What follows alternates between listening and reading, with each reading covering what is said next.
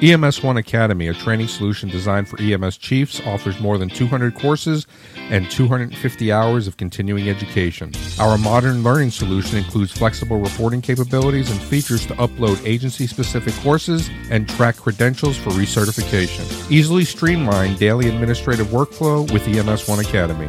Start your free trial. Visit www.ems1academy.com slash inside EMS.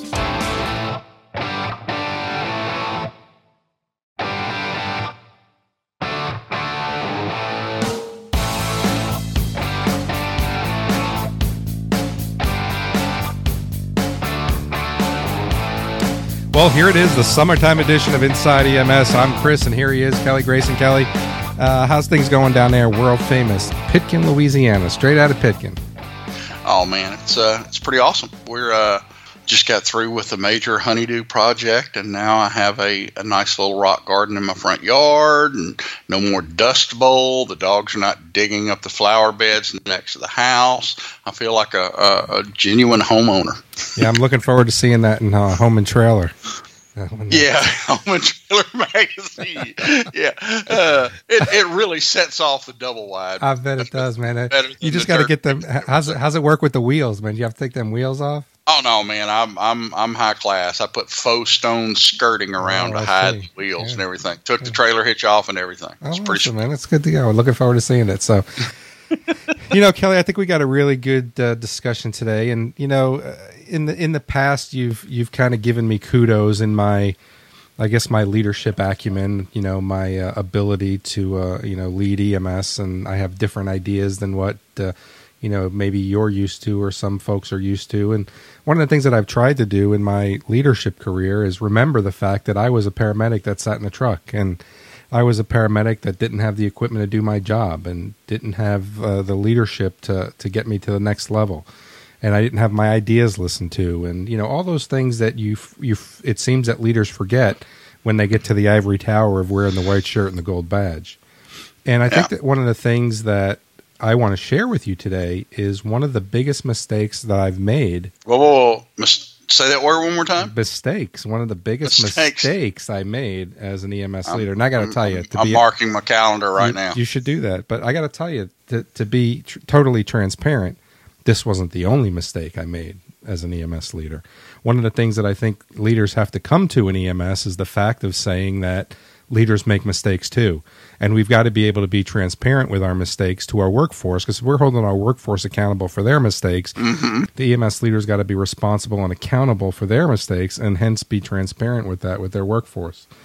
So, but one of the things that I, I was thinking about as we got ready to talk about this show was the, the mistake that I made was when I got to Christian Hospital in North Saint Louis County in twenty ten, they had a bunch of E M Ts that were getting ready to become paramedics. And the big question was how we were going to transition those E M Ts into paramedic roles when we didn't have any paramedic roles available. And at the time, there was about one hundred, well, let's call it eighty uh, uh, full-time members. There was forty paramedics. There were forty E M Ts. And I decided to move the whole system to an all-A L S system. So the individuals that were coming becoming paramedics, I just wasn't going to backfill their positions for E M Ts, mm-hmm. and I was going to change their E M T positions into uh, paramedic positions. Now, one of so the dual, thoughts, dual paramedic trucks, exactly. So one of the different the thoughts I had was the fact of this was a busy system. You know, they were running fourteen, fifteen, sixteen, eighteen calls in a twenty-four hour period, so they can split the workload on every single call.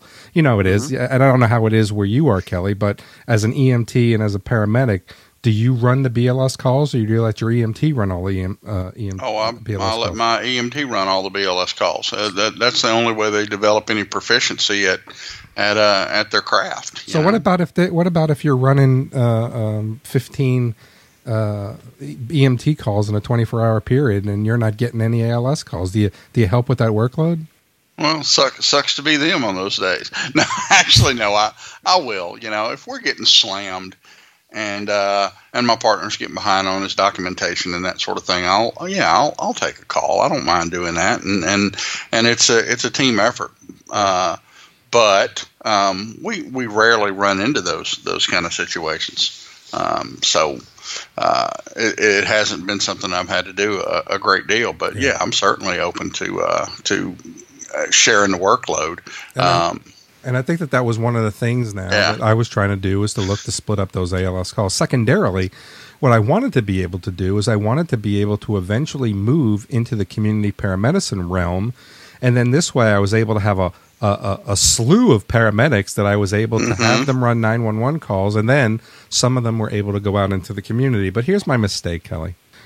As I started to get up there in years, and I'm talking about now we're in twenty fourteen maybe, I started to think about that, wouldn't it be better if I was able to add two E M Ts to a truck, if I was able to increase their core knowledge, maybe give them some uh, basic E K G knowledge, maybe give them the opportunity to give some uh, uh, give some drugs or, or allow them to give the drugs of the people, that is if they had EpiPens and so on and so forth. So I think I became a little short-sighted with the ability to say, let's make an all-A L S system, but instead forgetting about the power of the E M T, giving them more training, giving them more education, giving them mm-hmm. more responsibility, and then maybe taking those paramedics, putting them in the field for community paramedicine, but secondarily running A L S Intercept. And I got to tell you, man, I think that this is the way of the future, and I got to tell you, I think I missed that vision. Well, uh, you'll you'll have recalled that, that I have uh, said that a, a tiered response, uh, paramedic and, and B L S tiered response system is the way to go. Um, so I'm glad you finally came around to my way of thinking.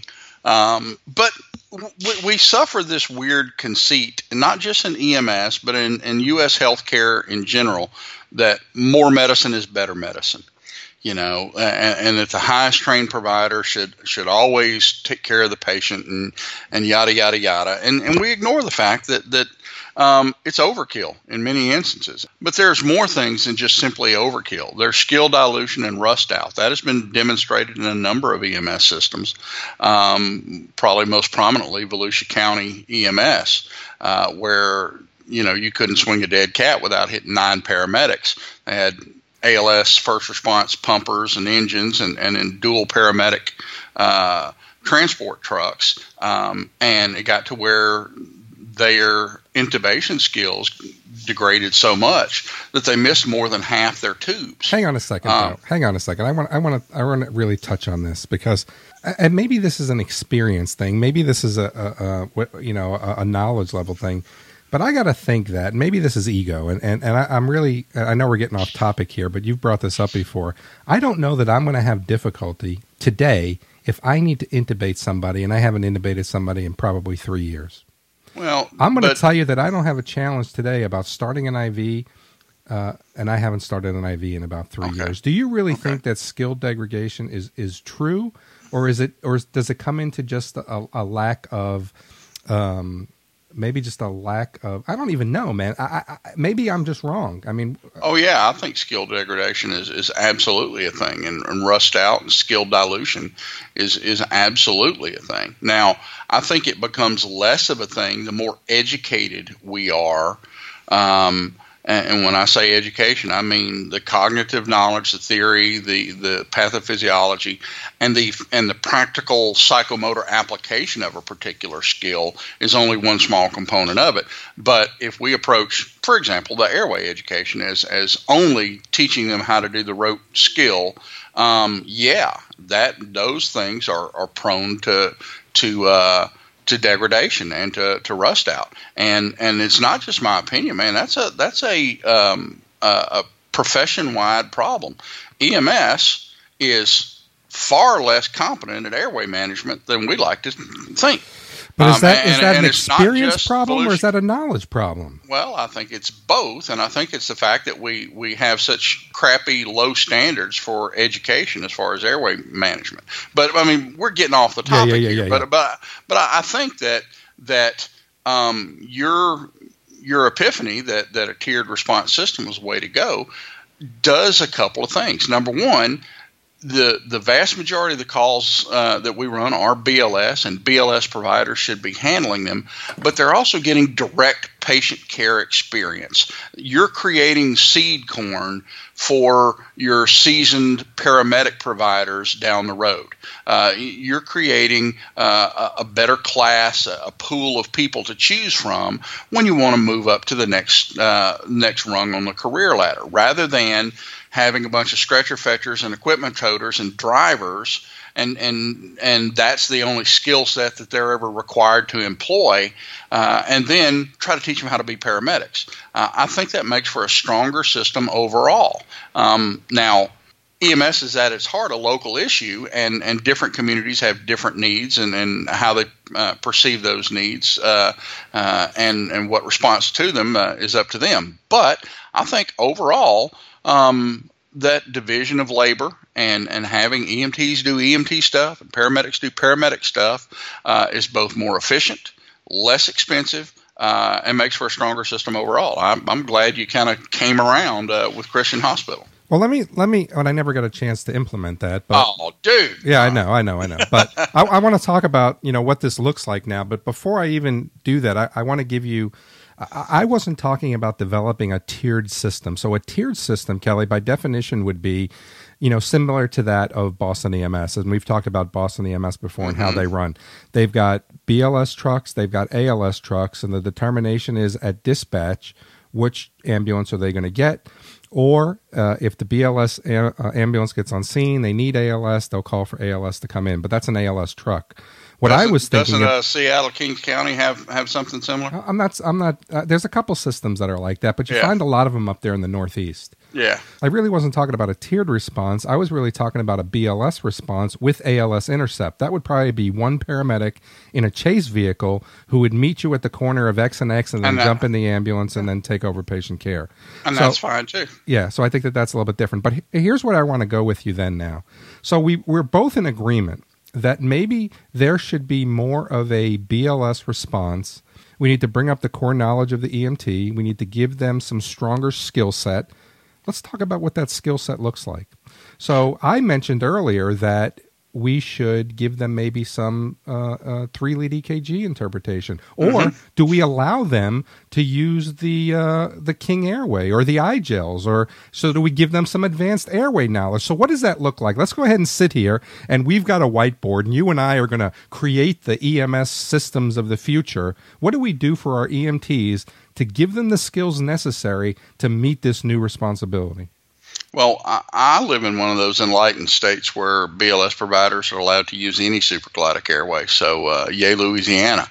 Um, but yeah, I think that's something that that should be a a, rep, uh, a piece of their repertoire. Um, I hesitate to say um, that I hesitate to define a an provider level by their skill set, because I firmly believe that we should be defining ourselves by a body of knowledge and not a skill set. Um, because skill set, all you are is a pulse and a patch, um, and, and you have no broader understanding of, of what's going on with your patient or where your profession is going or anything else.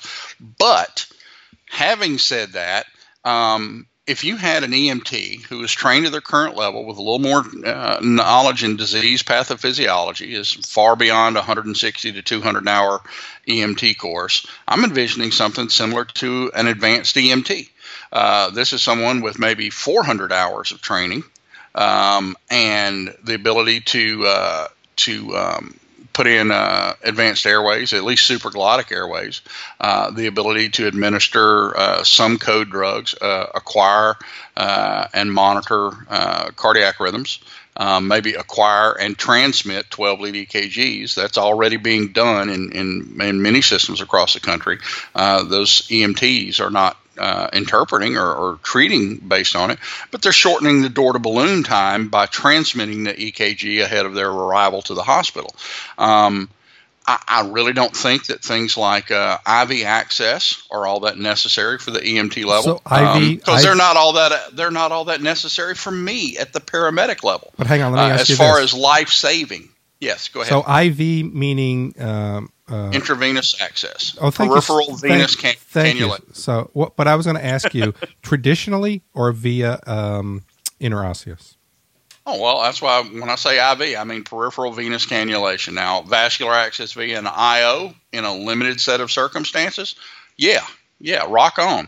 If you're using, if you want to hand them an E Z I O or, or some other type of, uh, of mechanical intraosseous device and say, in this limited set of circumstances, like, say, cardiac arrest, Um, in cardiac arrest, uh, and you need to administer a limited set of resuscitation drugs, which currently is epinephrine, you know, maybe amiodarone uh, every now and then, but but the only drug we're routinely administering in cardiac arrest these days is is epinephrine, uh, and and even that is being questioned as to its efficacy. Uh, we'll know in a couple, in a few more years from the uh, the study in the U K whether epinephrine actually improves outcomes.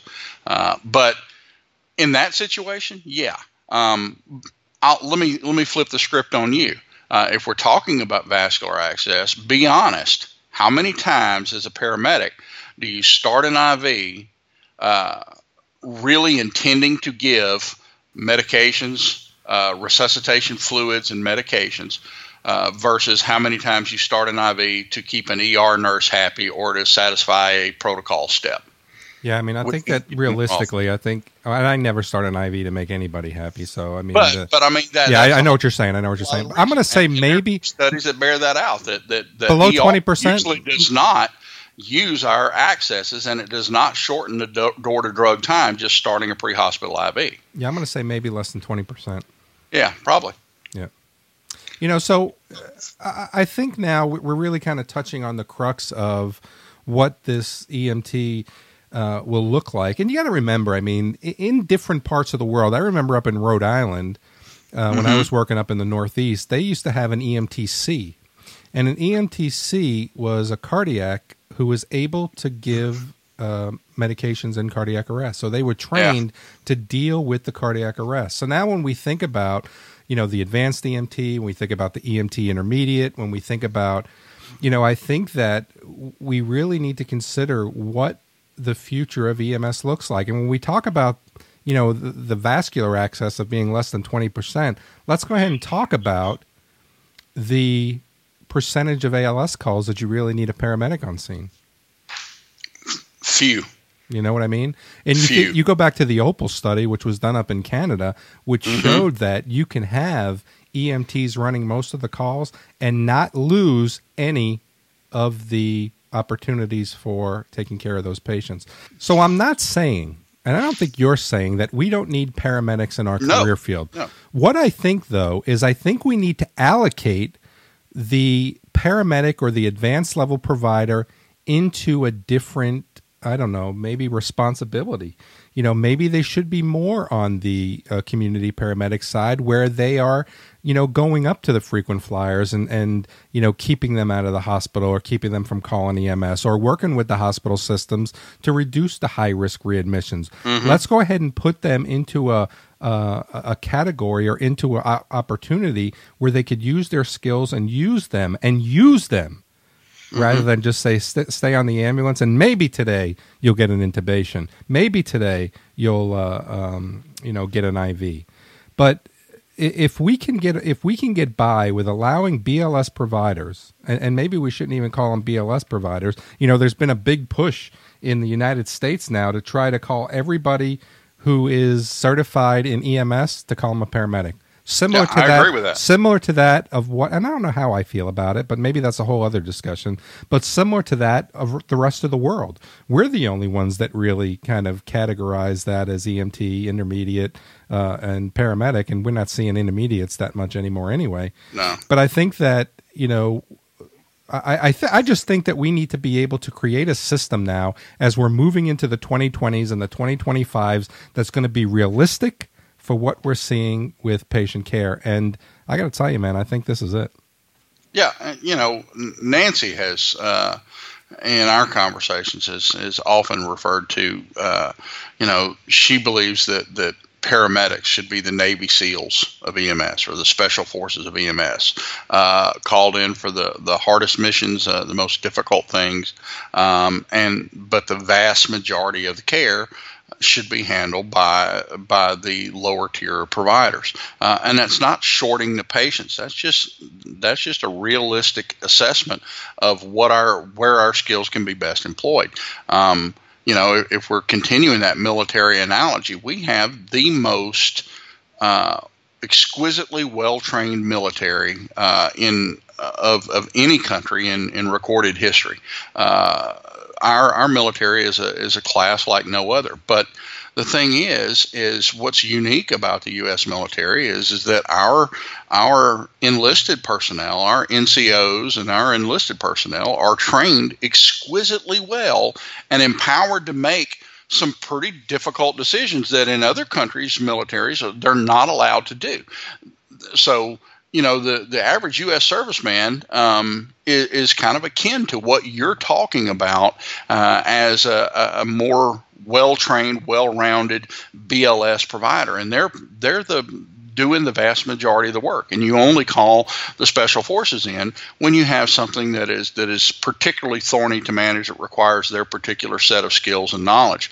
And those people Uh, are force multipliers. Um, they're, they provide far more bang for the buck uh, and, and far more uh, an exponentially larger uh, footprint uh, with relatively few personnel because they bring education to the table uh, rather than just uh, you know uh, a, a squad of, of, uh, of providers. You've got people that are out there advocating, educating, you know, that sort of thing, training other people.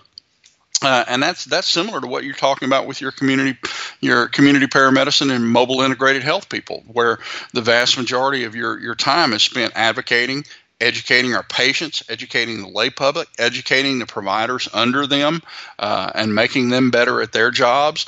And, oh, by the way, we're going to run some E M S calls now and then as well. Um, and, and you keep your skills sharp that way. But uh, I think with the, the education and the advocacy that that a uh, a paramedic should be bringing to the table, uh, that pays dividends far beyond uh, the direct patient contact that they have. Yeah, and I think that when we think about this, I mean, I think this is great in theory, but I don't yeah. know that we're ever going to see this as an opportunity within our career field because of where we are with reimbursement. And of course, right now systems need those A L S Uh, um, you know, fees for reimbursement to keep the doors open. You know, one of the things that was giving me a little bit of fear was the new uh, healthcare bill that uh, recently was shot down. But within that healthcare bill, they were going to uh, minimize and even do away with ambulance reimbursement. So now, as we started to see uh, that uh, come to a vote and possibly pass, E M S was going to lose a lot of money because those calls weren't going to be covered anymore. Ambulance calls weren't going to be covered anymore. And, um, but when we think about this, you know, I don't think that we get mainstream E M S to think about it. I don't think that we get uh, reimbursement that we need uh, to do this. But uh, I think in, in theory, it's great playing this mental chess game with you, Kelly, to say, how can we really make a difference within our career field and, yeah. and make this a good uh a possibility for future. And maybe one day we'll have the opportunity to sit down at a whiteboard with some peers and really bring this to fruition. And uh, maybe by the year twenty twenty and twenty twenty-five, we have a different uh, approach to E M S in our United States. Yeah. Well, I, I, I disagree with you. I think this will happen. Um, the question is, is how ugly and messy it's going to be before it happens, because I, I think we've reached the point, and we're starting to become cognizant of this fact that we are patching a broken system uh, and we're shoring up rotten lumber uh, when it's really time to bulldoze it and start over. We need to, uh, for lack of a better phrase, um, sometimes it's necessary to blow up the enterprise. Uh, and I think we're we're kind of coming to grips with the fact that it's time to blow up the enterprise uh, because what we're doing now uh, has reached its peak efficiency, and, and, and doing it the same way, uh, only more of it, is not going to work uh, in the healthcare environment of the future. Um, but, you know, change is messy. It's ugly. It's painful. Uh, the only one that likes change is a wet baby, but uh, it's going to have to happen. Uh, I, I don't place a whole lot of faith in our elected officials to make it happen efficiently. Um, you talk about uh, uh, ambulance reimbursement, government ambulance reimbursement, you know, a lot of E M S leaders have, have, have pounded the table emphasizing that we need to diversify our revenue streams, and we cannot fund the level of care that we are we need to provide based purely on C M S reimbursement alone. Um, now, if that was to happen with with uh, the new Republican version of the dumpster fire that Obama created, uh, we just have a bigger. So it seems like the Republicans are creating an even bigger and stinkier dumpster fire as an answer to that. But if that were to knock out ambulance reimbursement, our community is going to step up and say, you know, uh, and do what they should have been doing all along and treat E M S as a vital public service uh, and start funding it with their taxpayer dollars, uh, which is probably what needs to happen. Um, question is, is, is uh, how uh, how many patients and, and how many E M S agencies are going to uh, suffer uh, until that day comes? Well, let me ask you this um, question. It's going to be it's going to be brutal. It's going to be Darwinian. Um, I, and I hope that uh, I'm in one of the agency or employed or, or, or running one of the agencies that manages to evolve and, and thrive. But, uh, man, man, it's going to be ugly. So let me ask you this question, since you have this optimistic view. I'm guessing you still have faith that there's Santa Claus, the Easter Bunny, and the Tooth Fairy. Uh, yeah. All right, good, man. Yeah, good to, good to know that. All right, man. Well, let's get us up. Of course there's Santa Claus, the Easter Bunny, and the Tooth Fairy. It was, dude, what was your childhood like? I gotta man? tell you, it was uh, it was brutal. It was brutal. But let's get up on out of here. Hey, but you know, that's that's what we think about the future of healthcare and, and, and how E M S is going to go. We'd like to know what you think. What is your idea of the ideal system model? Is a tiered response best? Is B L S response with a few A L S trucks and A L S intercept the way to go? Is it what I propose and, and ditching the system entirely and doing away with A L S intercepts and coming up with B L S intercepts? We want to hear your thoughts. Email us at the show at E M S one dot com. And for myself and co-host Chris Sevalero, who, let's not forget, admitted to a mistake, I'm Kelly Grayson. Thanks for tuning in to Inside E M S. We'll catch you guys next week.